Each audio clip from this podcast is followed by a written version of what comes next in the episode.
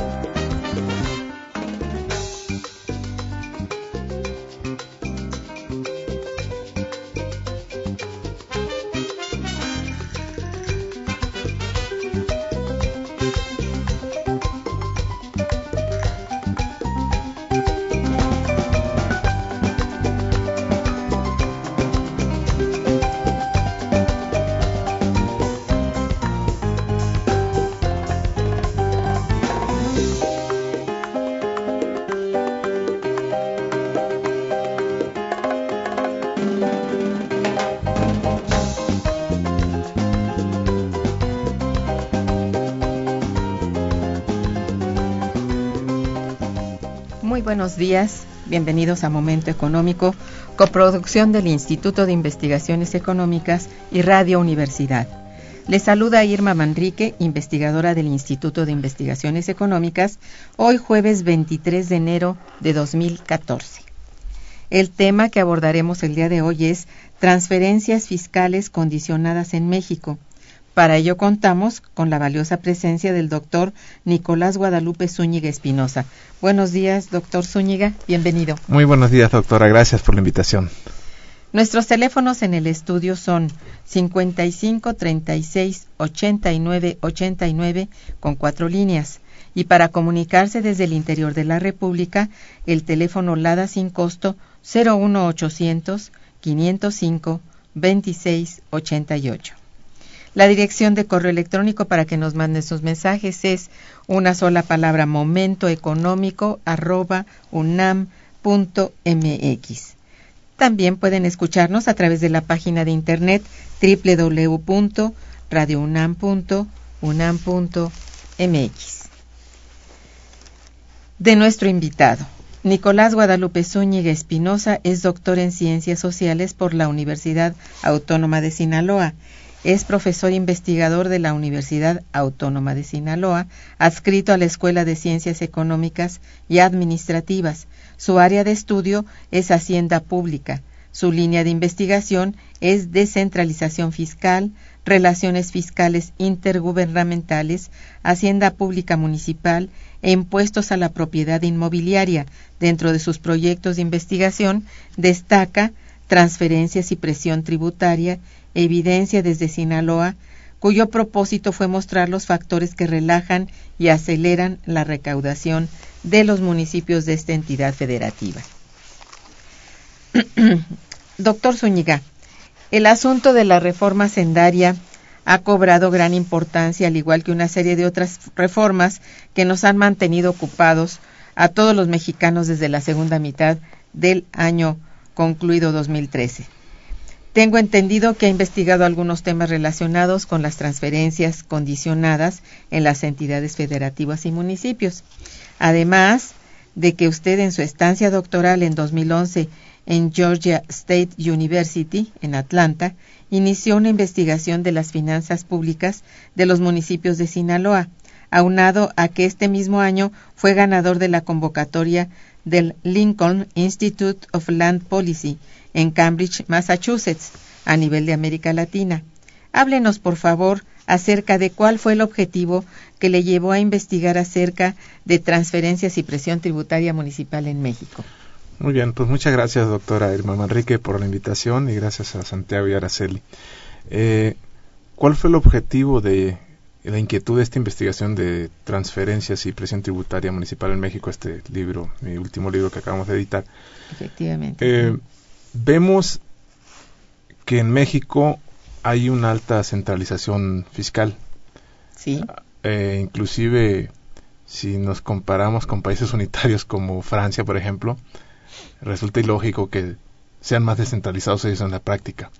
Entonces, eh, este asunto de medir la presión tributaria y la relación que hay con las transferencias fue porque observamos que siempre eh, los alcaldes en México están pidiendo mayores recursos al gobierno federal y los gobernadores también. Eh, pues es un asunto que actualmente también hay un retorno al centralismo y que de nuevo lejos de volverse más federalista es más concentrado, más se centralizado. Vuelve, se vuelve más centralizado. Entonces, eh, pero bueno, eh, lo que son los municipios tienen eh, su responsabilidad de acuerdo al artículo 115 constitucional, la administración de los impuestos a la propiedad inmobiliaria. Entonces digo yo, ¿cómo es esta relación, la presión tributaria respecto a las transferencias? Entonces el objetivo fue ver si están haciendo un esfuerzo fiscal o hay pereza fiscal en los municipios en México y agarré como evidencia los municipios del estado de Sinaloa, donde es mi, entidad federativa, de donde pues soy originario. Eso es. ¿A qué se refiere que sea una transferencia condicionada? Bueno, las transferencias hay que ver en el argot académico, en cualquier parte del mundo, hay las dos tipos de transferencias, las no condicionadas y las condicionadas. Las no condicionadas vienen fundamentalmente del pacto fiscal que hace un el más alto nivel de gobierno con los otros niveles. En el caso de México, eh, desde 1980 que nace el Sistema Nacional de Coordinación Fiscal, una parte de los recursos fiscales, las transferencias no condicionadas, se distribuyen para resarcir la pérdida de ingresos que tuvieron los municipios y los estados por haber cedido la mayor parte de los impuestos a la federación. Los otros, las, condicionadas, son recursos que baja también el gobierno federal a los estados y a los municipios, pero el gasto va normado, la norma es federal y tiene que aplicarse en eso que se dice. Por ejemplo, una transferencia condicionada es caminos de puentes federales. Por ejemplo, el municipio de Guasave en Sinaloa y el de Culiacán reciben ese tipo de recursos, pero va enfocado a obras de infraestructura, vialidades, alcantarillado, alumbrado público. Y en el caso del ramo 33, que nace en 1998, pues son transferencias condicionadas que, bueno, que relajaron más el gasto, lo incrementaron y ahorita estamos viendo cómo otra vez los municipios, no solamente en Sinaloa, sino en México, tienen problemas de presupuesto. Muy serios, es Muy serios. Sí. Hoy como nunca se nota. Así es. Sobre todo a partir de las grandes deudas este municipal locales pues en general. Sí, la verdad que sí. Bien, ¿cuál es la importancia en todo caso de la descentralización fiscal para los municipios? Bueno, la descentralización fiscal, en términos para los escuchas, es eh, darles poder en materia de gasto e impuestos a los gobiernos locales. Entonces, aún y cuando en la reciente reforma que se acaba de hacer en materia fiscal en México, eh, creo que algunos impuestos siguen administrando los, municipios. ¿Qué significa? Eh, la descentralización fiscal implica que tengan poder para los gastar y para recaudar. Y me refiero específicamente al impuesto, lo que hoy se llama el impuesto predial, el impuesto sobre adquisición de inmuebles, algunas entidades de manera conjunta se llama impuesto al patrimonio, y que puede ser eh, bien administrado, puede dar buenos resultados. Descentralización fiscal, por lo tanto, la importancia es no solamente recaudar, sino aprovechar cómo gastarlo para que haya transparencia, que haya la forma de cómo el contribuyente tenga certeza en que se están aplicando esos impuestos. Y aquí nos invitaron nosotros en Sinaloa, el gobierno del estado, participamos el año pasado en la propuesta de reforma fiscal y hay dos principios en, los pagos de los impuestos. El principio del beneficio y el principio de la capacidad de pago. Entonces, nosotros estamos proponiendo que se ligue de acuerdo al principio del beneficio. Lo que pago, por lo menos para los municipios, sí se puede hacer, lo que pago que tenga un destino del gasto. Que no solamente sea una política tributaria, sino el principio del beneficio tiene que ver también con un principio de política de gasto público. Entonces, conectar los impuestos locales de los municipios, cómo se recaudan y en qué lo están gastando, para ver si es suficiente en la prestación de servicios públicos o es insuficiente y por lo tanto los municipios tienen que hacer uso de las transferencias eh, no condicionadas, lo que le llaman el argot de los servidores públicos, las participaciones federales o ramo 28. Ramo 28. Efectivamente, esto es así. Está, qué bueno que lo explicó. Eh, muchas de las personas que nos escuchan lo conocen, pero sin embargo es muy importante saber eh, cómo van las cosas actualmente. Siempre ha estado presente, porque así está en la Constitución, que existe federalismo, federalismo fiscal incluso, y que no obstante ello, los pasos son, parecen ir hacia atrás y no hacia adelante. Hoy, como decíamos, es muy notable el que la falta de de independencia en, cuanto a recaudación y gasto de los recursos de, un, de una localidad, en este caso de los municipios, que es la célula más pequeña, pues no, no parece estar dando los frutos que se espera con el tiempo. En, el tiempo, a través del tiempo, se supondría que esto mejora y realmente parece que no es así, ¿verdad? Así es. sí. En este asunto, para concluir de la pregunta sobre la descentralización fiscal para los municipios, la importancia, eh, los países más avanzados en, descentralización fiscal es Canadá.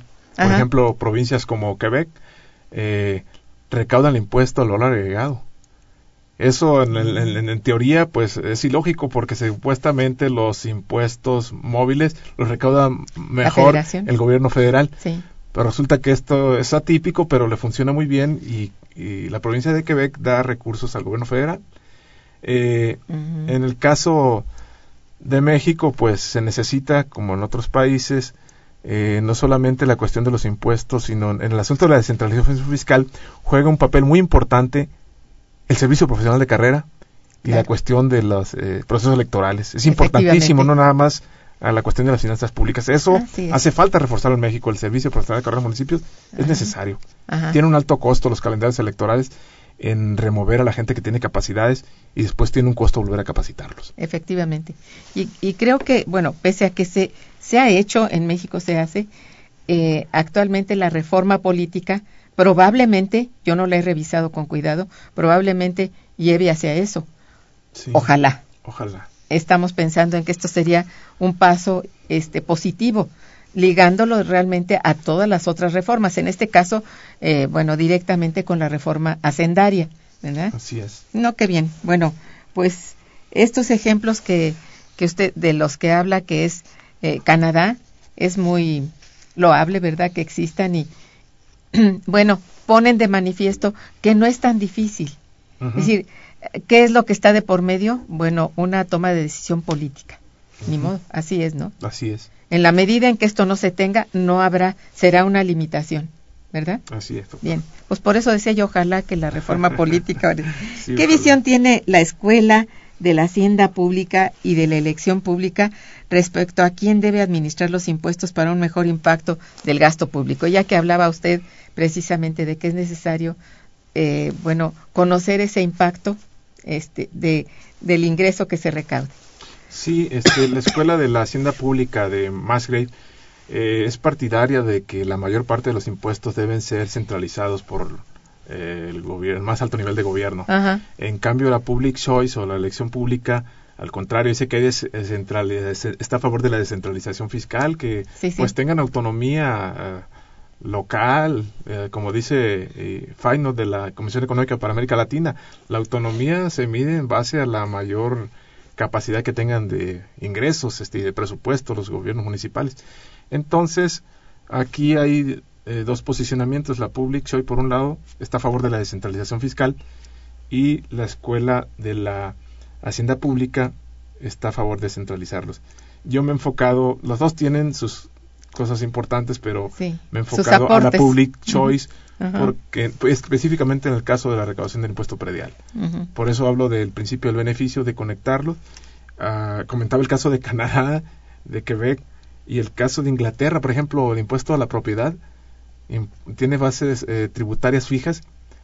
La recomendación teórica es que la administren los gobiernos locales, y por ejemplo en Inglaterra es un caso atípico, la administra el, impuesto a la propiedad el alto el más alto nivel de gobierno y le funciona también pero en este caso eh, la recomendación es que eh, la administren los gobiernos locales es la tendencia, parece que esa es la tendencia actual.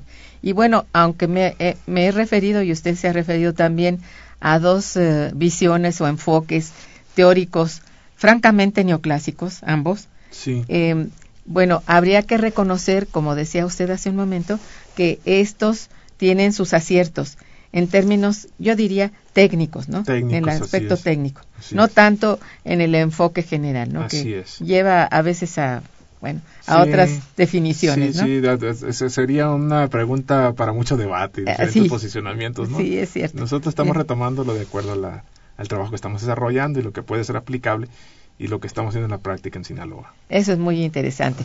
Vamos a hacer una breve pausa musical y regresamos. Está escuchando Momento Económico.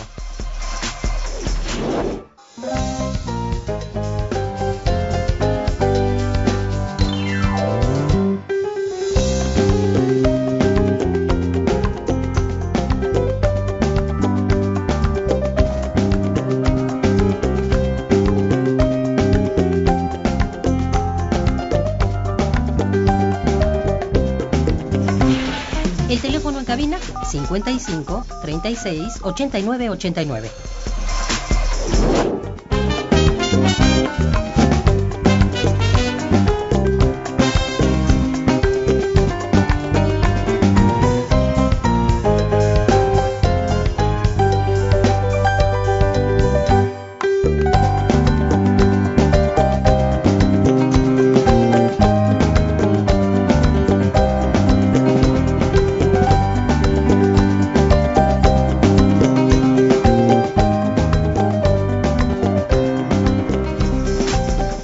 Continuamos en Momento Económico.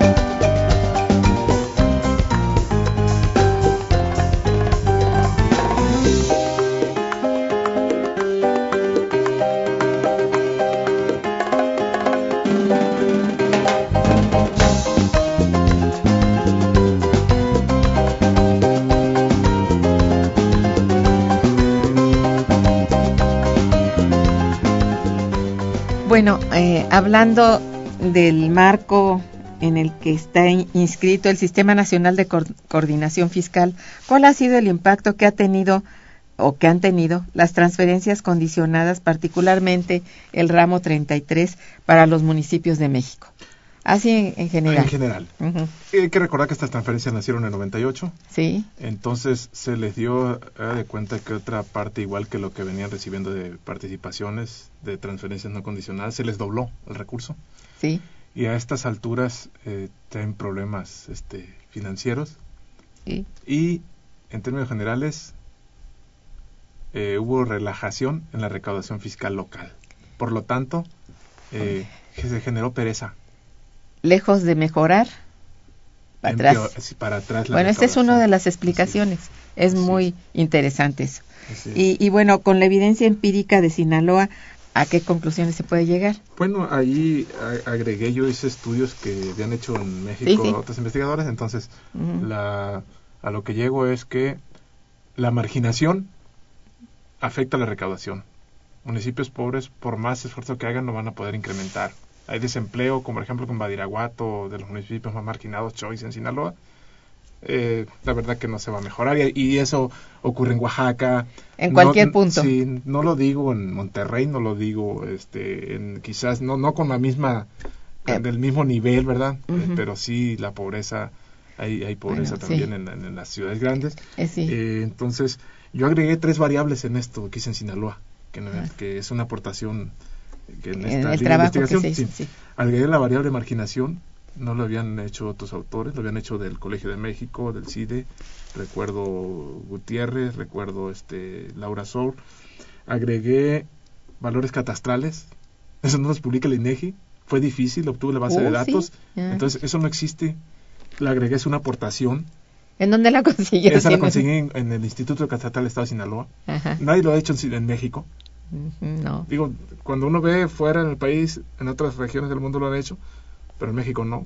Y a los investigadores que leí de México sugerían esto, pero que no habían tenido acceso a esos datos. Claro. Logré conseguirla.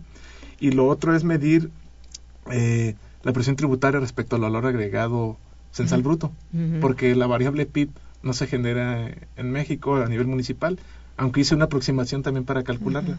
Entonces esta es otra aportación. En Ah, términos generales. La no actualización de valores catastrales y la marginación y la pobreza afectan la recaudación. Entonces no es un asunto nada más. Definitivamente. Sí, sí es cierto que tiene que cobrar esos impuestos, pero no se puede incrementar cuando hay pobreza.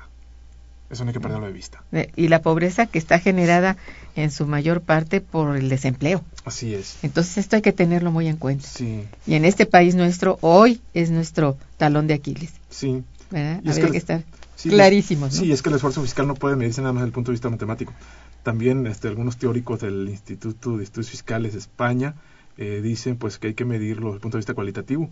El esfuerzo que hacen las personas, el esfuerzo fiscal que hacen para desembolsar una parte de su ingreso, de su salario, para pagar Ingreso. impuestos. Ajá. Ingreso. ingreso. Cuando hay, es. Cuando entonces. hay, y cuando no hay, pues cómo. A ver, ¿cuál ¿Cómo le esfuerzo? Ah, sí, sí. Es que, vaya, no se puede empezar de arriba hacia abajo, sino desde el origen. Así es. Este es un problema, claro. Bueno, ahora correspondería hablar, si usted me lo permite, Sí, claro, doctor. del tema de, de investigación, del financiamiento de los servicios públicos municipales en México, con transferencias incondicionadas o con impuestos locales. Sí, este es un proyecto que estamos trabajando la Universidad Autónoma de Sinaloa, Sí, la Escuela sí. de Ciencias Económicas Administrativas del municipio de Guasave con la UNAM. Muy sugerente. El instituto. Entonces, este, mm, ¿qué relación hay en esto? Yo me pregunto, oh, los servicios públicos municipales es un asunto elemental. Muchas veces los alcaldes empiezan a hacer obras de relumbrón, pavimentación, obviamente Bueno, sí. construcción de escuelas, que está excelente, pero descuidas la prestación de servicios públicos, alumbrado, la cuestión de la inseguridad ahorita. Lo que es necesario para, el, calles. para local- la es. localidad. ¿sí? Así es. Entonces yo creo que la prestación de servicios públicos es un reflejo de la buena o mala administración municipal. Es una imagen Claro, gubernamental claro. que los ciudadanos evalúan. Entonces esto está regulado, obviamente, los servicios públicos por el 115 de la Constitución Política Nacional, Claro. la, la, eh, Constitución Política de cada Estado, las leyes Claro, orgánicas sí. y, por lo tanto, los reglamentos que hay. ¿no? Entonces Bueno, es una relación interesante. que- ¿Dónde piensa usted que, o cuál es su criterio sobre el origen de la privatización de algunos servicios públicos? Bueno, si nos vamos a nivel internacional, eh, vamos a ver que la primera vez que empezaron a prestar es, los servicios públicos a empresas privadas es en Inglaterra en 1613, eh, la New River Water Company. Eh, La cuestión de agua potable y alcantarillado, y también en Francia en 1853. Ujú. En materia de energía eléctrica fue en la ciudad de Bruselas en 1818. Pero hay un asunto, por ejemplo, en otros países, eh, en este asunto de que si interviene el mercado a prestar los servicios o el Estado, hasta el siglo XIX en algunos países lo venía prestando la iniciativa privada, pero luego lo retomó otra vez el Estado porque no les llegaba a todos y, y aún tenía que llegar a un costo más bajo. Es el Pues caso sí. de países como Filipinas, Indonesia, Tailandia, Argentina y Brasil. Entonces, este, en el caso de México, el mejor caso en servicio de agua potable lo tenemos en Monterrey. Es Ujú. un ejemplo a nivel nacional. Y pues, eh, de acuerdo al estudio que hemos ido avanzando los últimos 30 años, ha crecido la participación del sector privado en la prestación de servicios de agua potable, particularmente en España, Francia e Inglaterra. Y bueno, este, esto nos sirve para ver en qué podemos avanzar en esta investigación que estamos Ujú. inmersos, esta dura tarea. ¿no? Eh, Sí, luego no es tanto, pienso yo, por lo que está usted diciendo y por el tema que, que están llevando a cabo, de, de falta de estudios sobre cómo, sino con qué. ¿Con qué? Es esto, Sí. ¿no? La cuestión del recurso. Así lo que es. dice usted aquí, el financiamiento Sí. del servicio público. Eh, tendría que ser siempre, yo digo, un- una obligación del Estado. Sí. Municipal, estatal o federal. Es una obligación del Estado. Sí, el hecho que lo presten los privados, el responsable recae, si, a ver, vamos a suponer, eh, la empresa pasa, por ejemplo, en Saltillo o Coahuila, presta el servicio de recolección de basura, pero si esta empresa empieza a fallar en la recolección de basura, el responsable es el gobierno municipal, Así es. porque subcontrató ese servicio. así es. Y lo que yo me pregunto en esta investigación, si esos servicios públicos se van a financiar con transferencias incondicionadas, o sea, Eso las es. participaciones que mm, no están etiquetadas y que tú puedes gastar en eso, o con, Con impuestos. recursos propios, con impuestos locales. Ajá. La teoría nos indica que debe ser con impuestos locales, con cargo a los usuarios que vienen, esa sería lo ideal. Ajá. Sin embargo, cuando los recursos no alcanzan, tienen que Bueno. esperar a que lleguen de la federación. Así Pero hay es. veces que hay demasiada pereza fiscal en los municipios Ajá. que pues nada más están esperando cachar la federación y la recaudación local es cero. Entonces también este pues no es sano, ¿no? No es Pues sí, sano. eh, digo, hay muchos problemas en realidad y van surgiendo con el tiempo. Supongo que esto es así.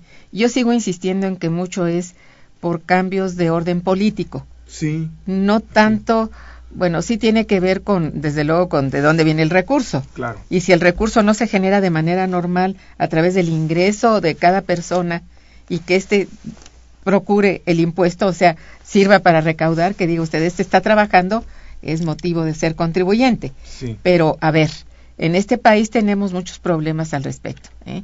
Unos que evaden y otros que no pueden. Este Así es el caso. Y, y se podría combinar las dos cosas. ¿Eh?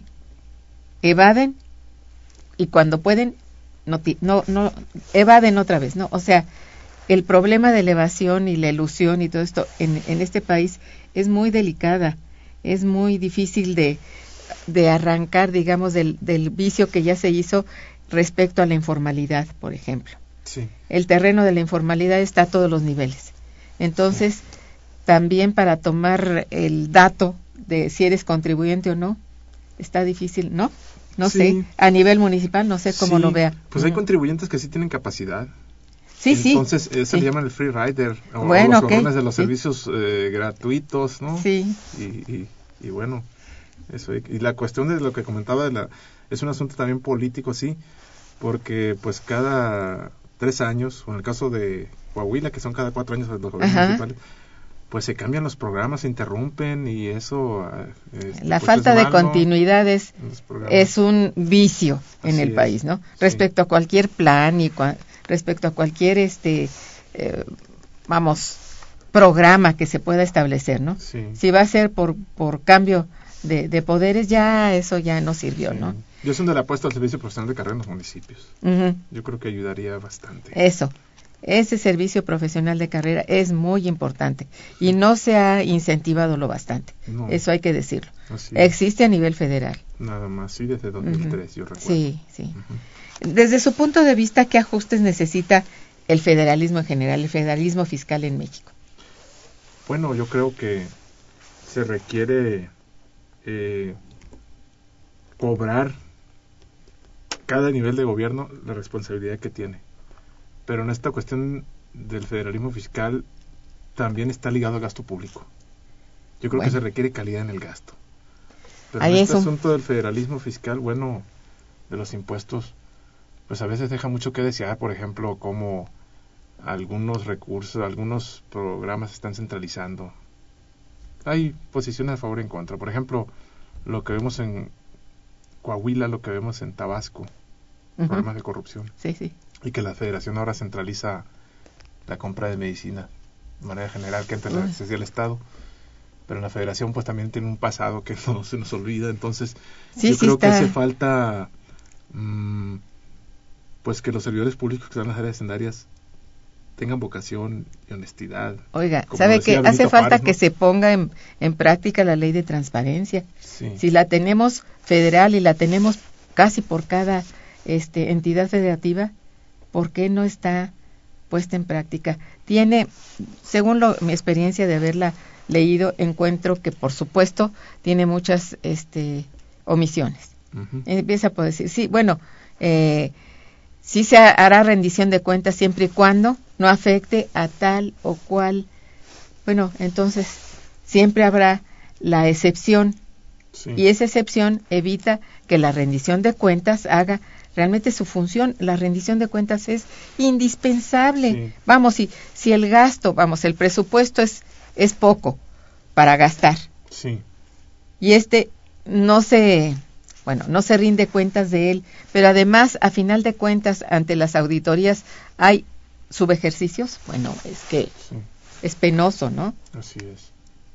este es un problema grandísimo en que debiéramos estar muy claros que esto mientras no se resuelva al menos yo diría en un 50% ya por- para ponerle porcentajes este es. eh, el país no marcha ¿eh? No, y es- además debe haber castigo para quien dañe la hacienda pública. y no existe Sí. no existe el castigo ¿eh? Y lo otro, pues, que paguen impuestos las transnacionales. Bueno, ya Hasta las han evitado hasta morir y, y- y pudimos ver ahora en el forcejeo de, de la reforma hacendaria cómo lo- las empresas, particularmente, bueno, las nuestras y también las transnacionales se defendieron hasta que pues no hubo modificación, No. no hay manera de que paguen los que deben pagar en la medida en que deben. Por más que lo digan, no está presente. ¿eh? Es. La consolidación fiscal sigue estando. Porque es, bueno, mientras esto, mientras lo otro, y en tanto esto, en tanto lo otro, y es pura excepción. Así es. Entonces no puede ser. Ahora si estamos eh, un poco pendientes de lo que es eh, el presupuesto de gastos públicos, ahí encontramos el gran hoyo. Usted convendrá conmigo. Sí, ¿eh? la verdad. Entonces, bueno, son las excepciones para todos. Puras excepciones. Y va creciendo el presupuesto de gastos. De gastos fiscales. Estoy hablando pues de otra, bueno, es otra contabilidad que no es la del presupuesto. ¿eh? Me imagino, por ejemplo, una nueva línea de investigación puede ser, a quienes nos dedicamos al área de las finanzas, Sí. el impacto del gasto público en materia de seguridad pública desde el sexenio pasado y lo que va del actual. ¿Y cuáles han sido los resultados? Porque ha tenido un crecimiento muy importante. Exponencial. Exactamente. Todo eso. Sí. Entonces, los estudios sobre la eficiencia del gasto tienen que ser muy profundos y tienen que obedecer también a todo esto que existe y que está consentido, eh, lo consciente, digamos, que así sea el propio gobierno federal. Entonces, ahí hay cosas que, mm, bueno. A ver, háblenos acerca de la experiencia del impuesto predial en el estado de Sinaloa. Eh, este es un- una parte esencial de lo que usted ha venido trabajando. Sí. ¿Cuál es su experiencia? Bueno, el impuesto predial en Sinaloa se divide, en- se cobra de dos formas. El impuesto rural o impuesto predial rústico le llaman, eh, se cobra desde 1987 cuando fue gobernador de Sinaloa Francisco Labastido Ochoa. Y ahí se tributa sobre el valor de la producción de los predios agrícolas, no sobre el valor este del terreno. Eh, y bueno, es más alta la recaudación de ese impuesto. Para este año, por ejemplo, va a andar por el orden de los 42 millones de pesos, mientras que del predial urbano, el que se cobra eh, por tener tu casa en las ciudades, Ese no se mueve. ese va en 19 millones de pesos. Va. El asunto aquí es que el predial rústico es un buen ejemplo de política pública, del principio del beneficio, porque se un sistema especial de contabilidad y el recurso va destinado a obra pública a las comunidades rurales. Es el único caso que hay. Solo en el de Sinaloa. Así es, avanzado Ah. en ese sentido. Y el otro no, pues no está etiquetado, se gasta pues en gasto corriente, que puede ser en sueldos, combustibles, etcétera. Y que nuestra propuesta es que se ligue también, que se diga en qué se gasta. Eh, vamos a ver si esta iniciativa que envió el gobierno del estado y que nosotros eh, colaboramos al Congreso, si se aprueba o no, y bueno. eh, pero es el recurso más importante, Se no solamente eso, sí. para los municipios de Sinaloa, sino a nivel de los gobiernos locales en el mundo. Por ejemplo, comentarte que si vemos en la ciudad de Buffalo, Nueva York, por ejemplo, el año 2009, el impuesto a la propiedad representó el 80% de los ingresos municipales. Por decir un Eh, caso. qué, qué fuerte. Es fuerte. Ajá, Sí. Eh, en el caso de México, la recaudación eh, de impuestos propios es del 10%. El resto llega de la federación, de los, de los ingresos. Entonces, el impuesto predial, pues ahorita se está revisando el asunto este de- en Sinaloa. Y, bueno, y bueno, va en camino, digamos, de disminuir la dependencia financiera de las transferencias estatales, ¿no? sí, claro, es lo que se quiere. Eh, que si bien es cierto, ya de acuerdo a la coordinación fiscal le llegan eh, participaciones federales o transferencias no condicionadas a los municipios, pues que aprovechen las bases eh, tributarias locales. Y yo creo que eso les puede dar para financiar los servicios públicos. Si los alcaldes de Sinaloa eh, se dedican a esto, pues yo creo que pueden desempeñar una mejor administración pública. Pero claro, tiene que haber una planeación Ah, sí. del gasto del que se recauda el impuesto predial para los servicios públicos. Porque esto, si se recauda más y no hay una planeación, pues es un desorden, simplemente lo gastas No, pues bueno, sin sí. rumbo y sin brújula. Siempre hay quien, quien Así tiene cómo usarlo de Así manera es. personal, ¿no? Sí, así es.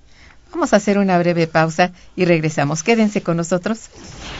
Está escuchando Momento Económico por Radio UNAM.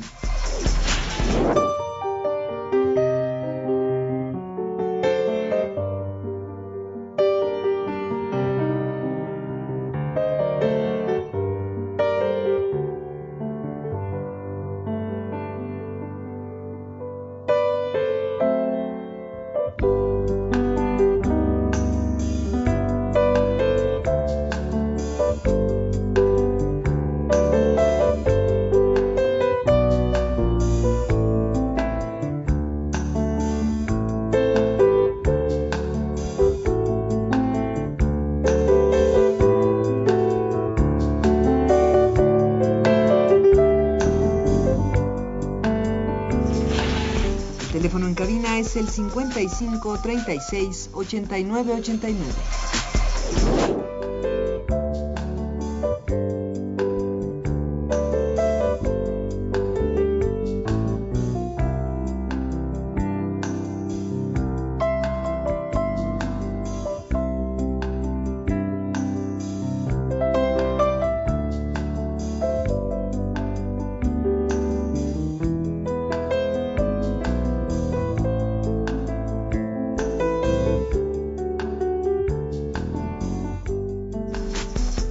Continuamos en Momento Económico.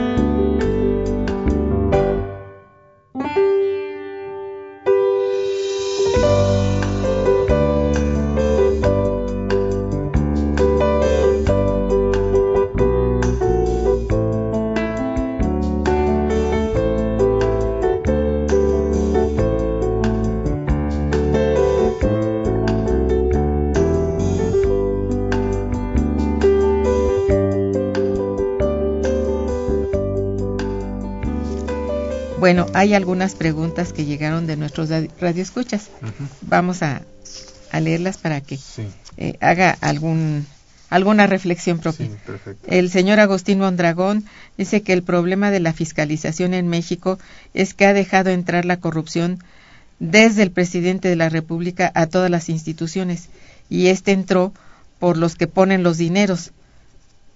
Parece que los gobernantes para que los gobernantes, perdón, lleguen al puesto que quieran y así Televisa no pagó los 30 mil millones de pesos que debía de impuestos, ya que el pago que le dio Peña Nieto por la cobertura a sus intereses y la evasión de impuestos es para las grandes, los grandes empresarios y no para el pequeño comerciante. Sí, lo que comenta Agustín Mondragón, efectivamente, la corrupción es un asunto que lacera las finanzas públicas en México. Lo que decíamos. lo que comentaba doctora de la transparencia, yo creo que se requiere, y esto debemos inculcarse a las nuevas generaciones, a los niños, porque esto cambio va a ser eh, generacional, no puede ser de la noche a la mañana. Desafortunadamente quisiéramos nosotros, pero eh, la transparencia de dónde viene el financiamiento para las campañas, porque se pueden crear compromisos ahí que después, este, se han creado compromisos. se crean compromisos que después nos pegan a todos los mexicanos en, en el asunto del, gasto. Y sí, pues tiene razón Agustín, estamos este, en ese sentido creo que bueno, Lamentablemente, sí. También eh, hace otra reflexión, dice, nuestra economía no crece por el gran saqueo de la economía líquida que sacan los, em, las empresas del extranjero, como los bancos, cadenas de tiendas o contratos múltiples. Crecerá la economía, pero no la economía media, la del pueblo. Sí, en este asunto precisamente vemos como algunas empresas, por ejemplo, que eran nacionales, como si nos vamos, por ejemplo, a, la cervecería, este, Cuauhtémoc, o, lo que era este, la misma eh, modelo, modelo como ya la absorbieron transnacionales. Al contrario, quisiéramos que fueran empresas mexicanas y que fueran y compraran fuera y que trajeran capitales, pero las transnacionales y los bancos se llevan los recursos, este, y eso pues sí, en igual de quedarse los recursos para generar más empleo, se van. Desafortunadamente estamos en un sistema capitalista que, bueno, los más fuertes se comen a los más débiles. Así es. Y hasta doblan a los estados en algunas ocasiones. Efectivamente, es el caso, habría es que caso del Estado mexicano. Así es. Es una pena, pero hay que reconocerlo.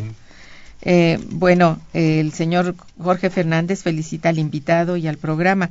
Dice, ¿con qué vamos a pagar impuestos si en México no hay trabajo para quienes tenemos que pagarlos y los que tienen para pagar, el gobierno corrupto no les cobra impuestos? Sí, yo comentaba precisamente que algo que afecta eh, la recaudación es la marginación. Y efectivamente cuando no hay un empleo y un ingreso, pues la gente no va a pagar, es obvio. Pues no. No podemos compararnos con países desarrollados donde tienen altos niveles de ingreso de empleo que obviamente contribuyen con mucho gusto. Pero en este caso, pues este eh, compartimos lo que dice Jorge Fernández y, ¿verdad? Así es. Este, de hecho, así es, lo que está diciendo es precisamente lo que ocurre. Y bueno, no podemos hacernos de lado, así es. No se le cobran los impuestos debidos a, grandes empresas, al contrario, ¿eh? se les premia porque supuestamente son las que dan trabajo, pero habría que pensarlo un poquito porque no es así. Pero ¿de qué nivel dan los salarios? Por ejemplo, en Walmart, si pasa la frontera, ¿cuánto paga? ¿Y cuánto paga nada más cruzando este lado de Tijuana? Es irrisorio, ¿no? Con eso, nada sí, es un ejemplo. Y muchas gracias a Jorge Fernández por su felicitación. Sí. También el señor Pedro García felicita al invitado y al programa. Dice, mientras México no deje de ser un paraíso fiscal, para aquellos que hacen negocio en nuestro país, México será consumido por la desigualdad. Es el, también el, el grave problema. El problema, digamos, fiscal cae finalmente en esto que ante la desigualdad. Sí.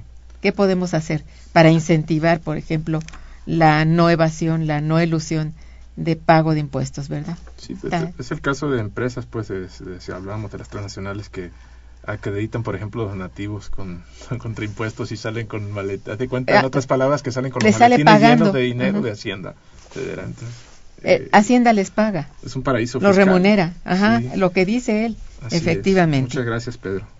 Bueno, también este Alonso Pineda eh, felicita al invitado. Gracias. Y al programa dice, la informalidad es la única salida que la gente ha tenido para no morir el gobierno no genera políticas públicas que ayuden a terminar con esta informalidad. No es culpa del comerciante, sino del gobierno. Es Alonso Pineda. Alonso Pineda, sí, muchas gracias. Sí, efectivamente, ¿cuánta gente no vemos que tiene sus carreras, que están capacitados profesionalmente y no encuentran un empleo dentro de la economía formal? Y tienen compañeros míos, inclusive, de, eh, han tenido que poner su negocio en, la cuestión de la economía informal para sostener la familia. Entonces aquí hace falta diseñar políticas públicas. Ahí yo pienso que, eh, miran, a veces eh, hacer programas a nivel federal se complica, pero en los eh, gobiernos locales a veces que sirve para hacer, eh, este, instrumentar políticas públicas. Yo ahí he propuesto que eh, parte de la recaudación de impuesto predial en Sinaloa se destine para impulsar el desarrollo económico local.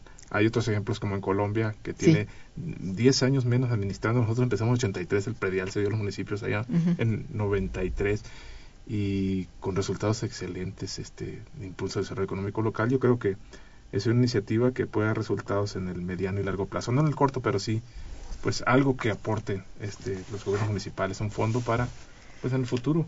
Así es. Que se creen de manera conjunta con las empresas, Canacintra, en el caso de Sinaloa con las asociaciones de agricultores, industriales que se dedican al sector agropecuario. Bueno, sería este por lo menos un granito de arena para porque influir en las políticas públicas a nivel nacional pues ya sí, es, complicado. Sí. Bueno, dentro del el Plan Nacional de Desarrollo, ¿qué elementos ha encontrado usted que, que pudieran de alguna manera este, mejorar las cosas? No a corto plazo, por supuesto, y bueno, los planes son de corto plazo, son de seis años, ¿no? Pero que tuvieran impacto hacia el mediano y largo plazo. Bueno, yo creo que mm, en el caso del Plan Nacional de Desarrollo y en el caso del el, en el apartado de finanzas públicas, me hubiera gustado que le hubieran agregado ahí que hubieran una mejor administración de las transferencias no condicionadas. Porque muchas veces llegan en abundancia y se gastan. es esto un punto, ¿eh? Lo, que es uno. lo otro puede ser, este, pues impulsar políticas de desarrollo local en las regiones. Por ejemplo, voy a ubicar, eh, entre Sonora y Sinaloa, si nos ubicamos desde Obregón, hasta el municipio de Lota, pasando por los Mochis, Guasave, Culiacán, es la tierra más fértil que tenemos en México. Hace falta que vayan industrias, se detonarían los empleos. Estamos viendo cómo ahorita, por ejemplo, hay manifestaciones, es un asunto de micro, de microeconomía por el precio del frijol que los productores de Sinaloa es excesivo. El año pasado les pagaron como 25 pesos la tonelada. Ahorita se quieren pagar a 13. Ah. Yo estaría de acuerdo con eso. Pero Y los productores, si los costos fueran más bajos. Y lo otro, si el consumidor final le fuera a recibir a 15 pesos.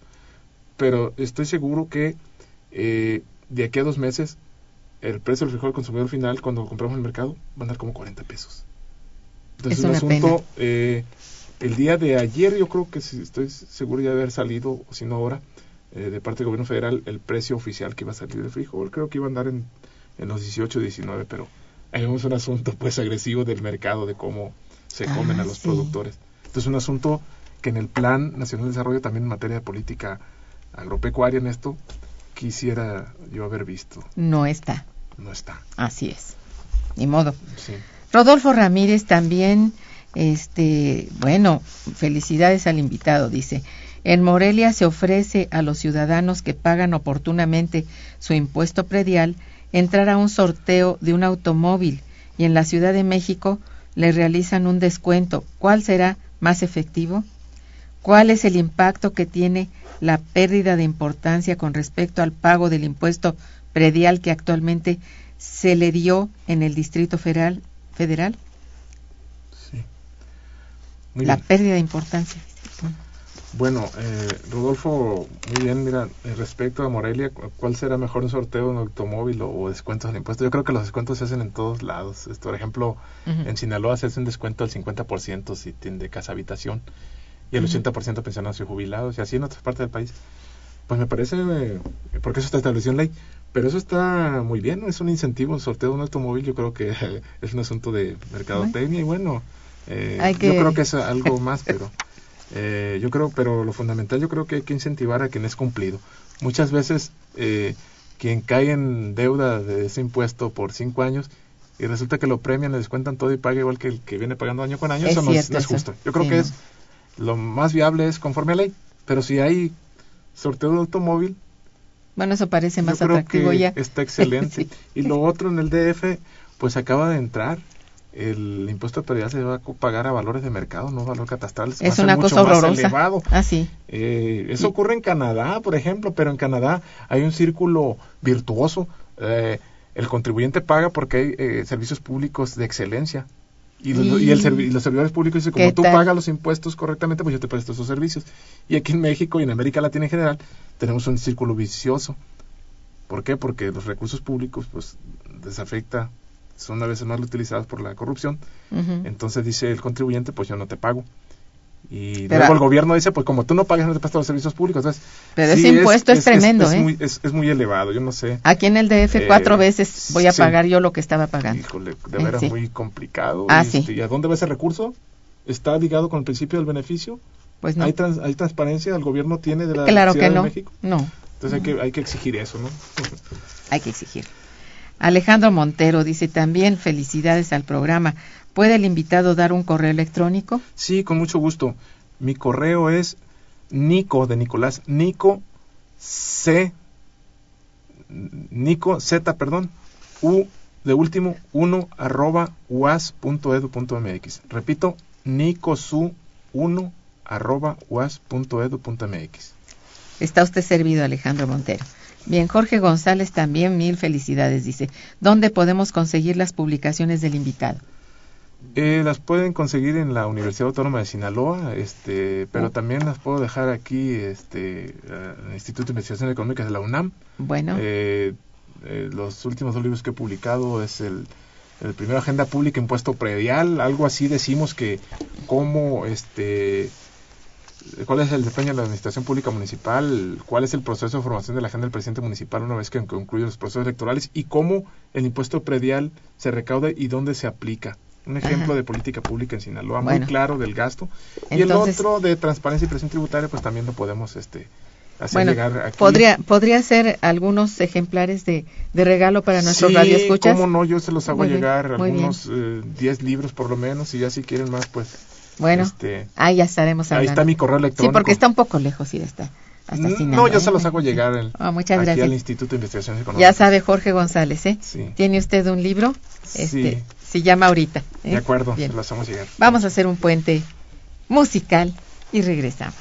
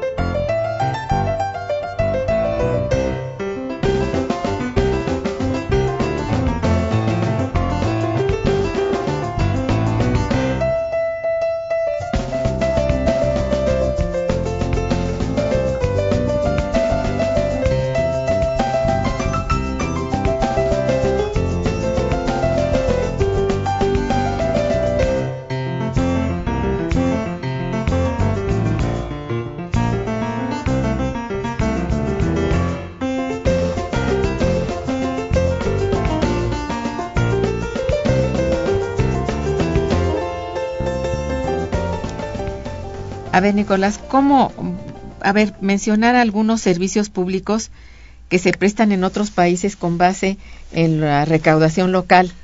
Sí, en este asunto de la conexión de los servicios públicos y la recaudación local tenemos el caso de Alemania, por ejemplo, la recolección de basura y limpieza de calles eh, es a nivel municipal y del estado, pero es prestado este por privados, pero los se pagan con impuestos locales. Ajá. En Estados Unidos la subcontratación también es a nivel municipal para empresas privadas. En el caso del Reino Unido, la privatización de los servicios públicos es casi completa, excepto correos. Oh, Y en Suecia, por ejemplo, llama la atención que eh, la cuestión de atención de los asilos ancianos es a nivel municipal. Y Ah. como lo comentábamos ahorita, el caso de eh, los países como Noruega este, y Dinamarca, ¿no? Qué altos impuestos tienen, pero... Este, pero saben que a qué va dirigido. ¿A qué va Ellos dirigido? están dispuestos a pagar altos impuestos porque tienen unos servicios públicos de primera. De Esa es la verdad. Y bueno, la corrupción es básicamente inexistente, básicamente. Así es, Hasta hoy, ¿verdad? y eso es muy bonito. Bueno, sí, Sí. habla uno así como, bueno, lo que es el primer mundo, ¿no? Sí, sí. Pero habría que decir, y en esto también estar muy conscientes, que es una cuestión de cultura, de educación, Sí. y que esto es cosa, es parte del- de, la obligación del gasto público, ¿verdad? Entonces, si el, el Estado está consciente de eso, bueno, probablemente tendríamos mucho mejor ruta, ¿no? En el sentido de, de mejores servicios, ¿verdad? Sí, pero porque se gasta en lo que se necesita y no se evade, no se pierde, no hay subejercicios, no hay locura, ¿verdad? Así es. Eh, bueno, pues esta es una cosa muy importante. Bien, eh, con relación a la, bueno, al financiamiento, digamos, al financiamiento municipal, eh, realmente de los impuestos que se reciben del, tanto del, del ramo 28 como del 33 son realmente eh, la base del pago de los servicios públicos. Esto yo lo pregunto porque lo ha estudiado a profundidad, ¿no? Es en esto se basa el, El, eh, eh, digamos, el pago de los servicios públicos. Estoy hablando de, bueno, los servicios de limpia y de etcétera. ¿Sí son con base en ello? ok, en términos generales, en términos Ajá. promedio, Ajá. en México eh, los impuestos locales son insuficientes para la prestación de servicios públicos. Entonces generalmente vemos Mm. que vemos en la prensa a veces declaraciones de los alcaldes Eso en es. Oaxaca o, en, o hasta Nuevo León, ahorita te voy a comentar, Ah, sí. eh, que están esperando que les lleguen las participaciones federales para poder pagar nómina, para poder pagar servicios públicos. Entonces les queda acumulada, por ejemplo, la basura en las esquinas como en Nueva Sí, York. Sí, ¿Eh? sí, Cuidado con esto, ¿no? Es que Ajá. sí, de repente eh, hay que tener mucho cuidado también en los contratos, cómo se firma con las empresas de recolección de basura, porque cada tres años entra personal nuevo y ellos hacen contratos pues eh, a su favor, es el mismo abogado que está por parte de la empresa privada y del gobierno municipal les entra un nuevo eh, responsable de la jurídica y este siempre sacan tajada ventajosa. Mm, creo que te llamaba el caso de que, por ejemplo, En Nuevo el, León. go- el Nuevo León, el gobernador de Nuevo León hacía declaración, me acuerdo, en diciembre. Eh, ¿Cómo dice, se quejaba él de que la los ingresos que se obtiene Hacienda de los casinos se va todo para la federación? Y a mí y a nosotros nos dejan, dice, el problema de la ludopatía, de la inseguridad. Ah, Entonces, ¿por qué no participar parte de esos recursos fiscales ajá. al gobierno del Estado y a los municipios? O sea, vemos el caso de Nuevo León y Nuevo León es de lo mejorcito. Es lo mejor, es la capital de Monterrey industrial de México. Si eso está diciendo un gobernador ahí. Entonces, Eh, ¿qué, qué qué complicado, ¿eh? Sí, ¿verdad? O sea, estamos viendo. Sí, Nomás es por, complicado. nomás por citar un caso, ¿no? Sí. Bueno, ¿qué, qué, ¿cuál es lo idóneo? A ver, en su opinión. Sí. este que sea que haya participación privada o no en esta cuestión de del bueno si no hay suficiente de los impuestos eh, habría que financiarlo es decir que se financie de manera privada o con lo que haya hasta donde alcance Bueno, lo primero que yo veo es desde el punto de vista ciudadano. Mm. Quiero tener servicios públicos excelentes. Ajá. Barrido de calles, que la Ajá. lámpara de mi casa esté alumbrando. Ajá. Y que haya seguridad Y la seguridad. Este es un Sí, sí, la servicio público fundamental. pública, limpiado de calles, Ajá. todo eso. Bueno, ¿cómo? Ahora, ¿cómo lo van a hacer? Pues no puedo decir yo que, se, que debe de, Ah. de ser solamente con los privados o con el público. Ajá. Hay que medir la capacidad técnica y financiera. ¿Cómo andamos? quién lo mide Eh, pues tiene que medirlo ahí el gobierno municipal, tiene que, a ver, y yo sí? puedo prestar y servicio tiene público, capacidad de hacerlo Si la tienes, Ajá. si no tienes la capacidad técnica, pues mejor este, haz un contrato con los privados, no importa que tú le pagues. pero te va a salir con que no tiene el recurso siempre el municipio sale con sí, esto Eh. pero habrá ocasiones, por ejemplo, en que el municipio sí puede prestar algunos servicios públicos. por ejemplo, la, ah. seguridad pública, pues sí, ¿no? la vas a arrendar, pero la recolección de basura, pues habría que, ver. No puede ser uniforme para todos los municipios, no puedo decir yo desde este momento para todo el país que sean los privados los que presten la recolección de basura, no. Tiene que haber un análisis previo para ver si es el mismo gobierno o los privados pagando el gobierno o una combinación mixta.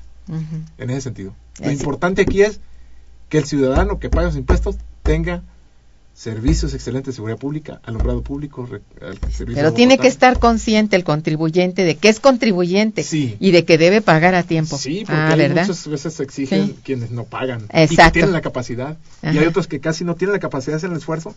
Entonces, ¿cómo es posible que por toda avenida paguen 20 en un fraccionamiento y el 80% no?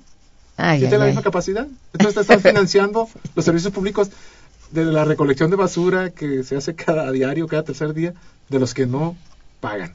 Eso sí, ahí este pues hay que darle un debido seguimiento. ¿no? Sí, ¿verdad? Y claro, hacer un, un, estudio este socioeconómico a aquellos que no tienen capacidad y, todo eso todo eso que está hablando es muy importante. Sí. Yo lo que veo es que aquí la administración tributaria no está al tanto de nada de esto. Bueno, fiscal en general, la local, lo fiscal local no está capacitado para nada de eso, ni para hacer evaluaciones, ni para buscar, eh, vamos, mixtura de financiamiento.